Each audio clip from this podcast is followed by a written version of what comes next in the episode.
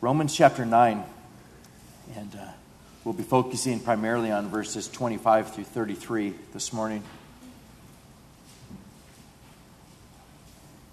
Now, as we look and, and, and try to understand what's taking place in this chapter as a whole, you see that, that Paul begins this chapter by saying that he's telling the truth, he's not lying, his conscience is bearing witness in the Holy Spirit that, that he has great sorrow and continual grief in his heart, and that he could wish that he himself were accursed from Christ for the brethren, the Israelites. He loves them. He begins this chapter by just laying out so clearly his love for the Israelites, his love for those who have been given God's word, had been given the blessings of the prophets, had been given the blessings of the covenants, and yet they had totally and completely rejected Christ. And so he begins the chapter by, by saying that, that he, if it was possible to give up his salvation so that they might be saved, he would do it, knowing that that's not a possibility. But he goes on from there to explain that it's, it's not that God's word, though, has taken no effect. There's those that could have looked, and, and, and you're looking at a church that is primarily Gentile. You think of all of the promises that had been given in Scripture and all of these things that were pointing to Christ who was to come, where you look at it and it just gives incredible detail of the crucifixion, detail of where he would be born, detail of how he would live, detail of what would take place, and, and, and the exact times that certain things would take place. Just hundreds and hundreds of prophecies that would be given. And and then to look at the congregation, to see that the vast majority of the people that are in the congregation are Gentiles and not those who were Jews, who were known as the people of God, who had rejected Christ and wanted nothing to do with the gospel. Paul's looking at this congregation and says, It's not that the word of God has taken no effect. For they are not all Israel who are Israel. It's not that God's word has taken no effect, but not all of Israel is Israel. Not all that would call themselves, we are the people of God. Paul saying, not all of them are truly the people of God. And then he begins to just go through and create arguments as he's inspired by the Holy Spirit to say examples of, of Jacob and, and Esau, or, or examples of Isaac and, and Ishmael. And going through and just looking and saying that they came from the same families, and yet not all of Israel is Israel. Not all of them were saved. Because for those that would have been hearing these things as, as Jews, they would have been looking at these things saying, We are okay. We're okay. We're okay because our father is Abraham, Isaac, Jacob. We're okay.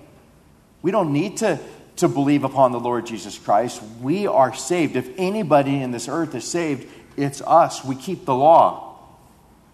We've been circumcised. We have the prophets. And yet they hated Christ. They wanted nothing to do with Christ. And so he's, he's writing these things to such an audience, knowing that there's those that would look and say, but what about the promises that God gave to Israel? Did he not fulfill his promises to them? What about all of those that would be saved? Has he not fulfilled those promises? And so we come to the text that we find this morning in light of that. Beginning in verse 24, he says this. Um, let's, I'm sorry, let's, let's be, begin in, in verse 22. What if God, wanting to show his wrath and to make his power known, endured with much long suffering the vessels of wrath prepared for destruction, and that he might make known the riches of his glory on the vessels of mercy, which he had prepared beforehand for glory, even us whom he called, not of the Jews only, but also of the Gentiles. God has shown the riches of his glory on the vessels of mercy and Paul is saying that's us. It's us. It's even us whom he's called. Us whom he's called that we're, we're vessels of mercy. God has shown us his grace. He's shown us the glory of his riches in us as he has saved us, even us, not only Jews, but also the Gentiles. And then in verse 25, he says, And he says also to Hosea, I will call them my people who were not my people, and her beloved who was not beloved. And it shall come to pass in the place where it is said to them, You are not my people, there they shall be called sons of the living God. And so Paul gives an example. He's continuing on and saying, Think of Hosea. Continuing on with that idea of not all of Israel is Israel. He says, Think of Hosea. And Hosea, God says, I'll call them my people who were not my people. Um, let's talk just briefly, remind you of the story of Hosea. You remember in, in, the, in the beginning of the book of Hosea that God calls this man, Hosea, to to go and to take for himself a wife of, of harlotry. God is going to work in the life of, of, of, this man and to teach the nation of Israel through this man by saying to him, Go and take for yourself a wife, a wife who is a harlot. Children and children of, of harlotry. For the land has committed great harlotry by departing from the Lord. So, so Hosea went and took Gomer, the daughter of Diblaim, and she conceived and bore him a son. Take for yourself a wife of harlotry. I want you to see that my people, God says, have committed great harlotry by departing from me. So he calls Hosea to do this. And she has children, and each of the children are given names that specifically deal with with God's judgment upon his people. Given names, Jezreel, meaning that he has scattered the people. But one specific name that's important for us in, in, in, light of this text is she has a, a son named Lo Ruhamai, and, and his, his name means not my, my people. Um, God says, Call his name Lo Ami, for you are not my people, and I will not be your God. You're not my people. He says, You have departed from me. You've committed harlotry against me. You're, you're not my people. And so he's bringing the people of Israel to remember Hosea. Remember when God said, You're not my people. You've played the harlot given a, a son that is given specifically that name. And then verse 26 says, And it shall come to pass in that place where it is said to them, You are not my people, there they shall be called the sons of the living God. And we look at the story as the story goes on, where in Hosea chapter 2, you see Hosea, whose, whose wife is a, is a harlot and he goes out to find her. He goes out to draw her to himself. He says things like, Behold, I'll allure her, I'll, bring her into the wilderness, I'll speak comfort to her, I'll give her her vineyards from there. In the valley of Achor, as a door of hope, she shall sing there, as in the days of her youth, as in the day when she came up from the land of Egypt. And it shall be in that day, says the Lord, that you will call me my husband and no longer call me my master. And God's giving us a picture of Israel saying, She has played the harlot, but I'm going to go after her. I'm going to go after her. I'll speak kindly to her, I'll draw her to myself. In Hosea 2.19, he says, he says, I will betroth you to me forever. Yes, I'll betroth you to me in righteousness and justice, in loving kindness and mercy. I'll betroth you to me in faithfulness, and, I'll sh- and you shall know the Lord. And in verse 23, he says, Then I'll, I'll sow her for myself in the earth, and I'll have mercy on her who had not obtained mercy. And I'll say to those who are not my people, You are my people, and they shall say, You are my God. This is just this incredible story of God's love for his people. Those that were not his people. And he says, Now I will make you my people again.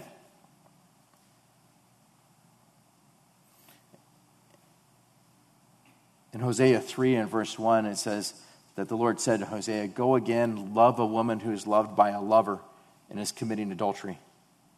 Just like the love of the Lord for the children of Israel. Go, go love her again. She's with another man right now.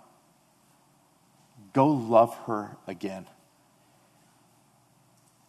She's committing adultery, but go love her again, just like the love of the Lord for the children of Israel, looked to other gods and loved the raisin cakes of the pagans. And so you see Hosea where he's called by God to go love Gomer again, and he goes and he finds her, and she's being auctioned off as a slave. Here's this woman who surely could be put to death, but he goes and it says, So I bought her for myself for 15 shekels of silver and one and a half homers of barley. And I said to her, You shall stay with me many days, and you shall not play the harlot, nor shall you have a man. So too I'll be towards you. And God just says, This is a picture of me towards my people. His point is, though, in bringing this up, is that there was a time where they were not my people. There was a time where Israel would look and say, Hey, just because we are of Abraham and Isaac and Jacob, we're okay. And God's saying through the book of Romans here, No, you're, you're not okay. In those times where you were not in obedience and you were going after other gods and you were playing the harlot, I said, You are not my people. But I gave this picture that was there, God says, of Hosea and, and, and how he went after Gomer and he purchased her. In the same way, I've purchased you. In the same way, I've purchased you, just as Christ has purchased us as he hung on the cross. And now you are my people. I, I read this and it brings my heart to a place of just loving him. And I think of the character of our God, the grace of our God, the mercy of our God that takes takes a man like Hosea and says, Marry this harlot. Because I, I just I want you to be able to show the nation my love for you. Now go go purchase her when when she's with another man and then tell her that you will love her forever. Tell her that she is to be a wife to you and that you're going to be a husband to her. And you look and, and, you just see the heart of God towards his people. A love that is not based upon the fact that his people deserved it. Gomer's love that she received was not based upon the fact that she was worthy of it when she was purchased for 15 shekels of silver, one and a half homers of barley. It wasn't that she was worthy of it, it was all of grace. It was to show that this is something that was all completely of grace. And I look at this and I just think the great love in which He's loved us. In verse 26 in Romans chapter 9, it goes on and says, And it shall come to pass in the place where it was said to them, You are not my people, there you shall be called the sons of the living God. And then in verse 27, it says, Isaiah also cries out concerning Israel, Though the number of the children of Israel be as the sand of the sea, the remnant will be saved. Though the number of the children of Israel will be as the sand of the sea, he takes them back to prophecies by Isaiah, from the words of God from the prophet Isaiah, saying, Even though the number of children of Israel were as the sand of the sea, there was only a remnant that were saved. There was only a remnant. And there is a remnant that continues to be saved today. You look and you see it from the very beginning. Adam and Eve sinned. They have Cain and they have Abel. Cain kills Abel. And you look at it, and, and Genesis 4.25 says, And Adam knew his wife again, and she bore a son and named him Seth, saying, For God has appointed another seed for me instead of Abel, whom Cain killed. And it tells us when Seth was born, then men began to call upon the name of the Lord. The seed was to come. Cain killed Abel, and so God says, Now I'll give you Seth. And people began to call upon the name of the Lord. You see it continue on with Enoch. You see Noah, Genesis 6 8, where it says, Noah found grace in the eyes of the Lord. I mean, the, the whole entire world was doing whatever was right in their own eyes and desired nothing to do with the creator of the universe. And God takes Noah and his family, destroys the entire earth, but there is a remnant. There is a remnant that is there. There is the seed that is to come that is going to bring forth Christ who would come, this remnant of God's people that would endure. And you look, and, and it tells us Noah found grace in the eyes of the Lord.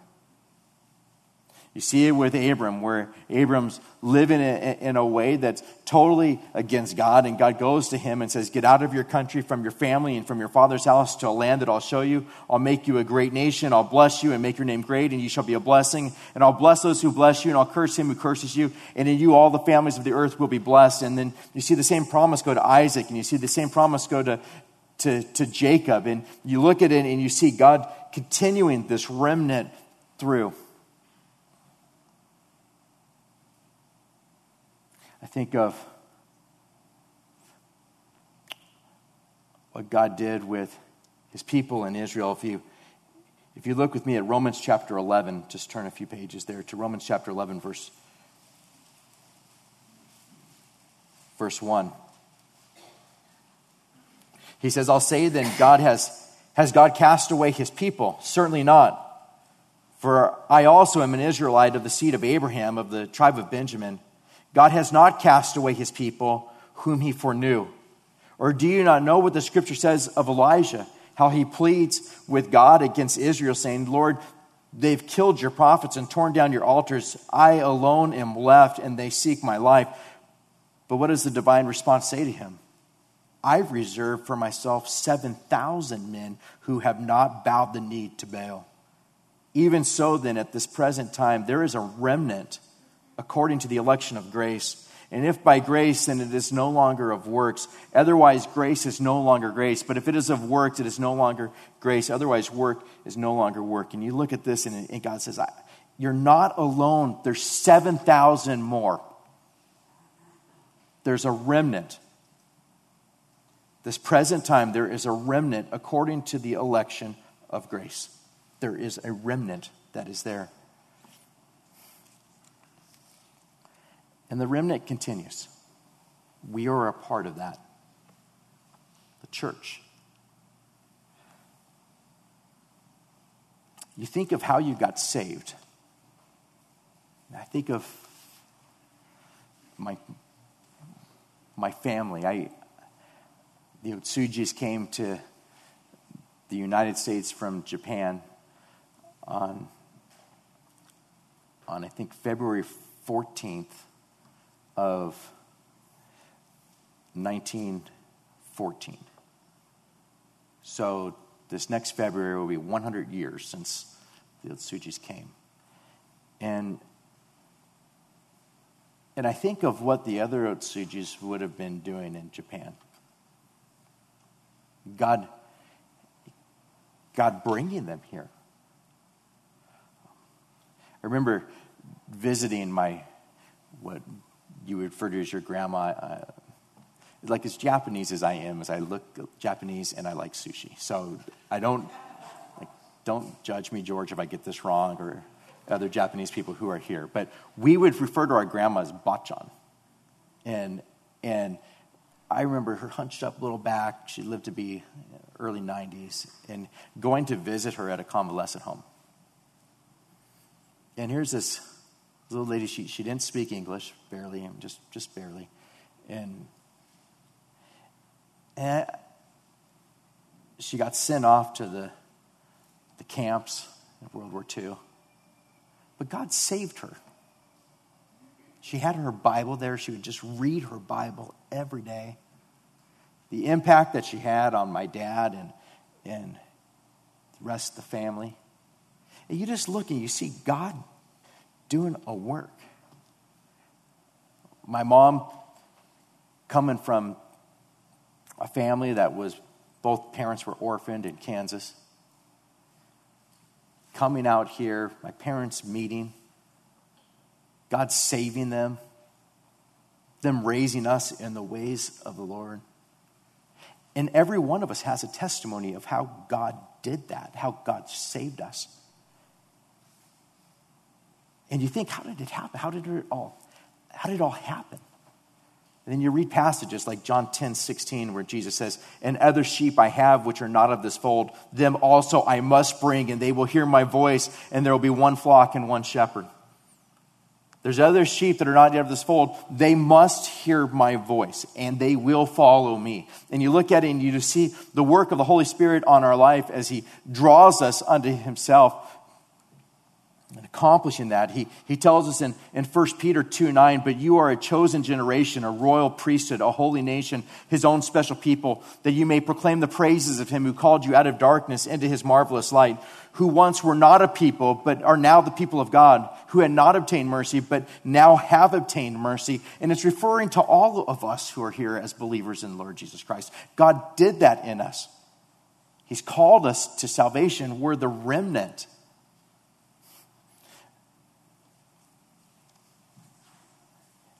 think of some of the places that I've gone to, like, like Burma. And, and going to a place like, like Burma and, and seeing that, that, that there was just this whole people group there that did not believe in Christ. God moves upon the heart of a guy named Adoniram Judson to go and to specifically go into Burma and to suffer in terrible ways, and yet you see there a church that exists to this day. I just think of the, the praises, the, the, these sweet, sweet people turning the air conditioner on and, and singing quietly so that nobody could hear them singing. And you look and you think there's a remnant there going to a place like Pakistan where it's just it's almost all Muslim and yet you see these Christians who have to write on their, their identification card that they are a Christian and they can't get jobs and they can't eat at regular restaurants. And, and you look at the persecution that they experience and, oh, and the, the sweetness of just seeing their faces. Girls on this side, boys on this side, or women and men, and they never sit with each other. In fact, they told me, when you teach, you need to look at the men. Not the women, look at the men lest I be stumbled.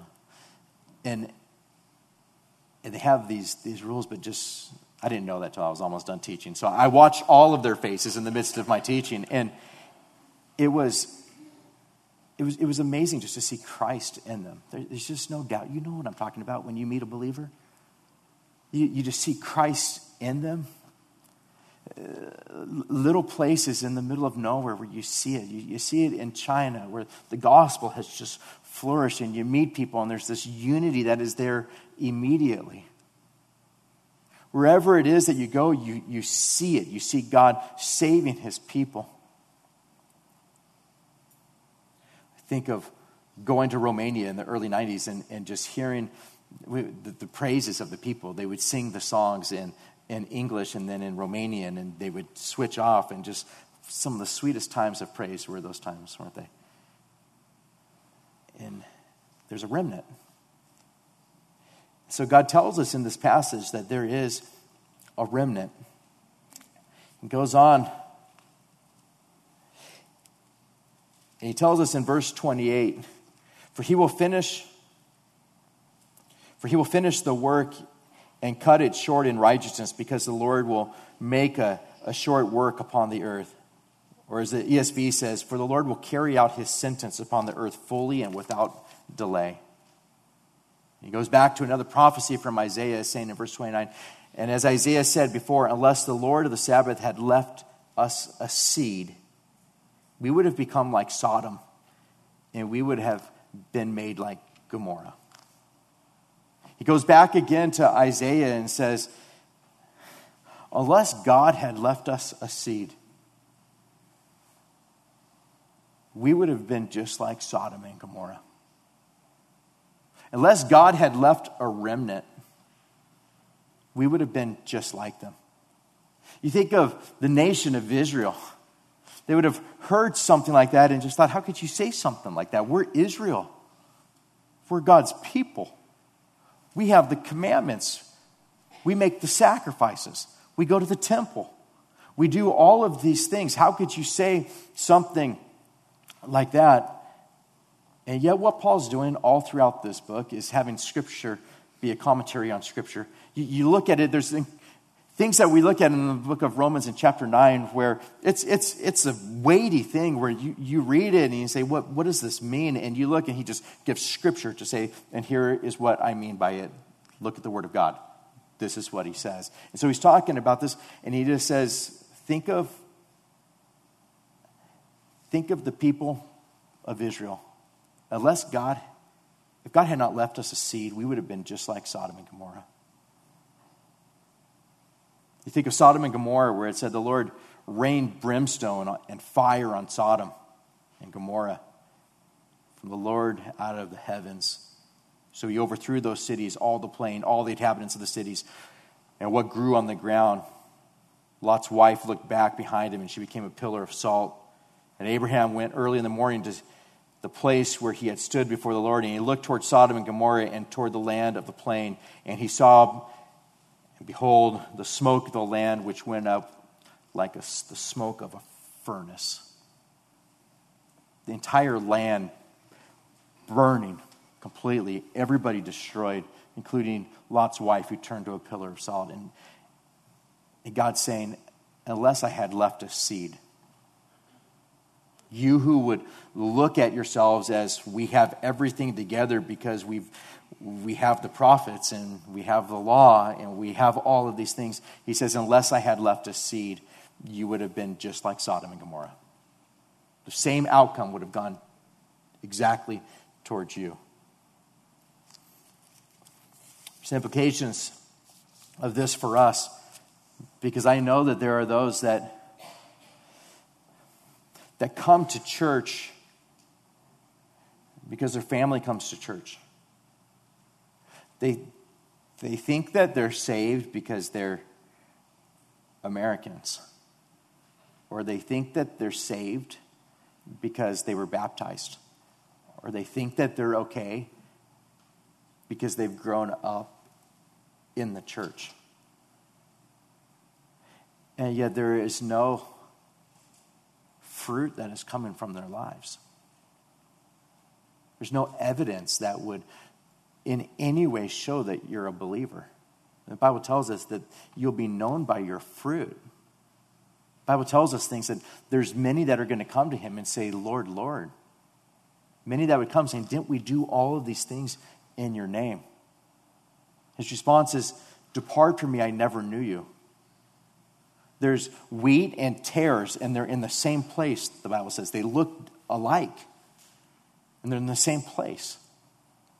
You hear God say, Make your calling and make your election sure. Make sure that you're believers. And I know that within the church there can be people who are here who think that they're okay, just like the Israelites thought that they were okay. And yet there's no fruit. There's no desire to honor Him. We, we sing songs of praise, and there's nothing in you that says, just love Him. I want to sing praises to Him. I want to learn from His word. I want to obey. I, I hate my sin. I want to pursue righteousness. I want to proclaim the gospel. I love the lost. I love my neighbor. I mean, if we can't love each other, how can the love of God be in us? God tells us. There needs to be fruit of repentance that is there. And it's not that it's those things that save us, not at all. It's evidence that we've been saved. If the creator of this universe has redeemed us and purchased us and given us his Holy Spirit and indwells us and makes us new creations in him, there will be changes that take place in our lives, he tells us, and there will be fruit that comes forward from our lives fruit that would come from repentance. And so you look at a, a section like this, and God's saying it's not based on whether or not you're Jewish, or whether or not you're a church member, or whether or not you've been baptized, or whether or not you're teaching Sunday school. It's based on are you a part of the remnant? Are you a part of the seed? And you know that you are because you believe in him and you love him. You've been made new.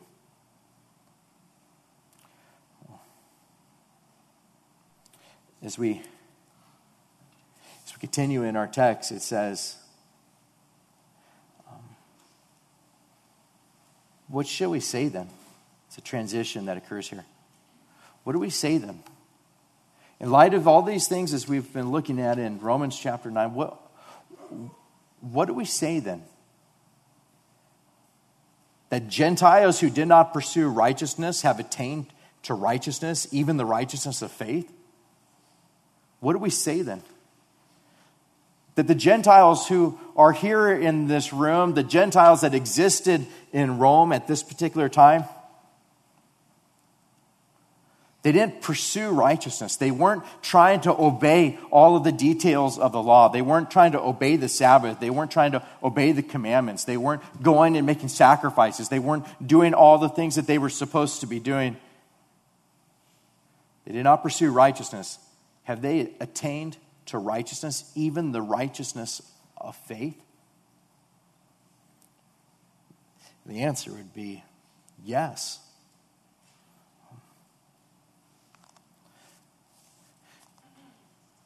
In Romans 10:4, it says, For Christ is the end of the law for righteousness to everyone that believes. For us as believers, it's the end of the law for righteousness. There's a righteousness that now comes that's totally separate from the law, in that it is the righteousness of Christ, based on Christ's fulfillment of the law. Look in in Romans chapter 3, as we were studying that, it's talking about the law, and it says in verse 19, Now we know that whatever the law says, it says to those who are under the law, that every mouth may be stopped and all the world may be, become guilty before God. Therefore, by the deeds of the law, no flesh will be justified in his sight, for by the law is the knowledge of sin. And so it begins by saying, The law is there The Jews have the law. The law is there to bring them to a place to see that their mouths are stopped. When you look and you think of can they obey the law? Can we obey the law? We can't. We can't do it. You can't make it through this day. You can't make it through this service loving the Lord your God with all of your heart and with all of your soul and with all of your mind and with all of your strength. You can't make it by loving your neighbor as yourself. You can't make it. And yet, God's given us the law that the whole world might be guilty before God. But verse 21 says, But now the righteousness of God apart from the law is revealed, being witnessed by the law and the prophets, even the righteousness of God through faith in Jesus Christ to all and on all who believe. And so we come back to Romans 9:32. I'm sorry, to Romans 9:31, but Israel pursuing the law of righteousness has not attained to the law of righteousness. They also are guilty. Why? Verse 32 says, because they did not seek it by faith, but as it were by the works of the law. For they stumbled at the stumbling stone. Why is it that there were so many that were the Israelites that were not saved, Paul says? Because they didn't seek it by faith. They were trying to do it all by themselves. They were trying to earn it all by themselves. By the works of the law. You'll hear me frequently talk about justification by faith alone. Martin Luther, in talking about that particular doctrine, he said that it's the doctrine of justification by faith alone. Um, it's a doctrine upon which the church either stands or falls. There's times where you may hear things that I say and think, that's so, it just seems so divisive to say something like that. Um, to say that somebody won't go to heaven because they're trying to just do it themselves.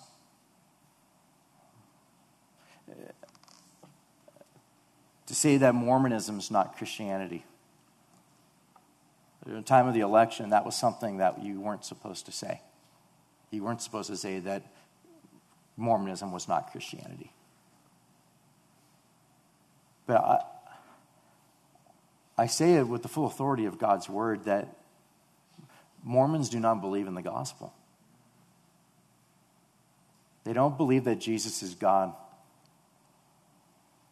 They don't believe that he died on the cross for their sins as the Son of God, became flesh, fully God, fully man. They don't believe that all of our sin was placed upon Christ on the cross, that whosoever believes in him would not perish but have everlasting life, and it would all come by faith. They don't believe that. They believe it's based upon works.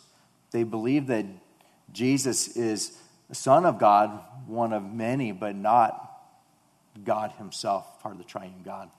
He's totally different than the God that we serve and the God of the Bible. It's not Christianity. It's a salvation that supposedly comes, but it's all by works. It's not by faith. You'll have it be where people would like us to to put down our differences from other others within Christianity that believe that you're saved by, by works plus faith. And the reason why we would hold so strongly to that is not the gospel. It's because you look at a section like this, just one example, and we've looked at it all through Romans, but why?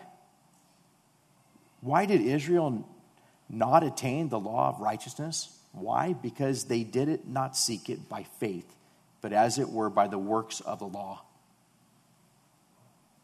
For they stumbled at the stumbling stone. Christ was there and he's the chief cornerstone. It's referred to as he's referred to as the chief cornerstone throughout scripture and over and over again and they stumbled over him. They looked and they said, I don't believe that Christ is God.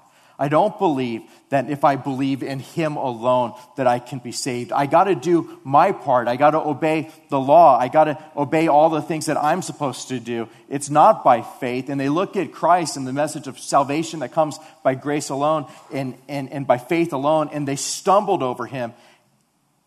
And God says they didn't seek it by faith. In verse 33, it says, As it is written, Behold, I lay in Zion a stumbling stone and a rock of offense. He knows that people are going to stumble over it.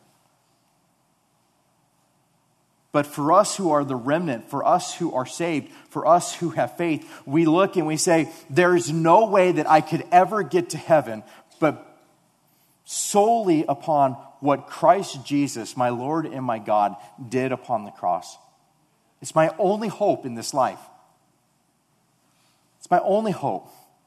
It's not based upon whether I've done all of these things and, and met him halfway and did my part. It's not based upon that. It's based upon the King of Kings and the Lord of Lords became a man and he suffered all things and he fulfilled all righteousness and he f- fulfilled the payment that we could never pay by taking all of the wrath of God upon himself so that we would never have to experience it. And he gives us all of his righteousness and adopts us into his family and calls us to be his people, calls us to be his bride. He makes us new creations. He does all of it, and he says that it all comes by faith, not of works, so that we could never boast.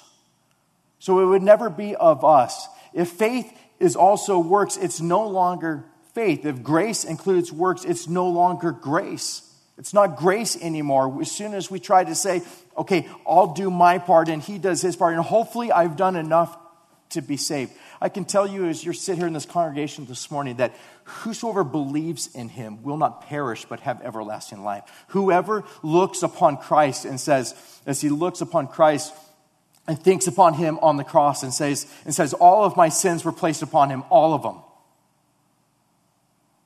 And he paid the price for all of them. When he said it's finished, it's finished. And all of his grace and his righteousness comes upon me. And I'm clothed with robes of righteousness, not my own. And the only way that I could be saved is by him.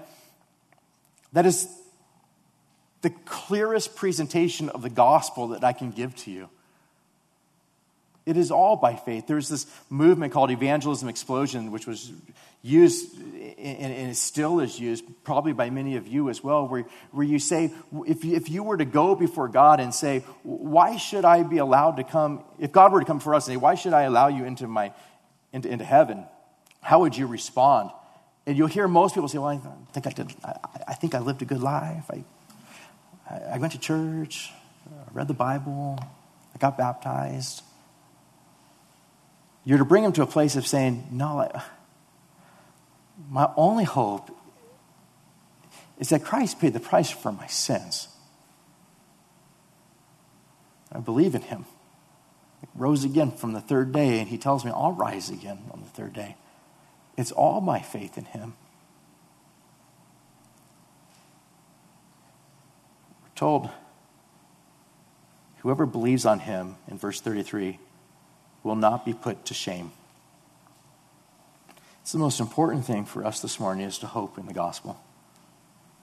It's the most important thing for us for all eternity is to hope in the gospel. He's presenting those that did not follow Christ. Christ was just a stumbling block to them. But he says, whoever believes on him will not be put to shame. You think of what Revelation tells us when God's sixth bowl of judgments coming upon the world, and the people are, are crying out for the rocks to fall on them and to hide them. To hide them from their judge. It says the kings of the earth and great men the rich men, the commanders, the mighty men, every slave and every free man, they hid themselves in the caves and in the rocks of the mountains and said to the mountains and rocks, Fall on us and hide us from the face of him who sits on the throne and from the wrath of the Lamb. For the great day of his wrath has come. Who is able to stand? I emphasize to you as we close that those are real words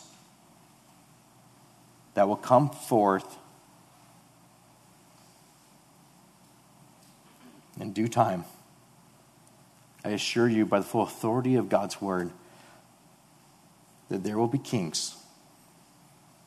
There'll be great men, there'll be rich people, there'll be commanders, there'll be mighty men, there'll be slaves, there'll be free men. They're going to be hiding. And when God comes to judge them, they're saying,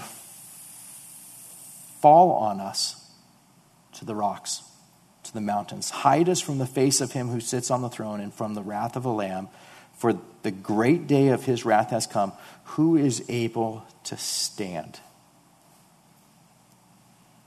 And we're told, and whoever believes on him will not be put to shame. That's radical. Because unless he had left us a remnant, unless he had left us a seed, we would have been just like Sodom and Gomorrah, Reference Bible Church. You and I, we would have been just like Sodom and Gomorrah. Yet he has not done that. He has left us a remnant. And the gospel continues. And you are that remnant. And continue to proclaim the gospel because the only way that anybody will ever be able to stand is if they are clothed in robes of righteousness that are foreign to them, that are not their own, that are the very righteousness of Christ placed upon them. The only way that we could ever approach his throne boldly and spend eternity with him and to see his glory is through faith in Christ and his accomplishments for us on the cross.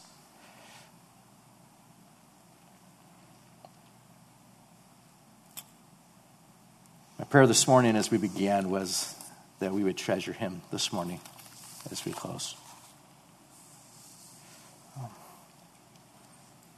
The Lord could return at any time.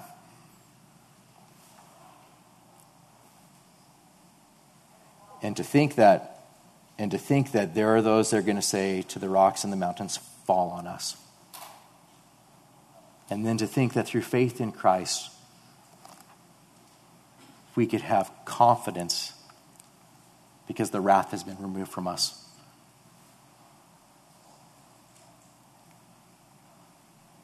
And we will not be put to shame. Not because of our own deeds,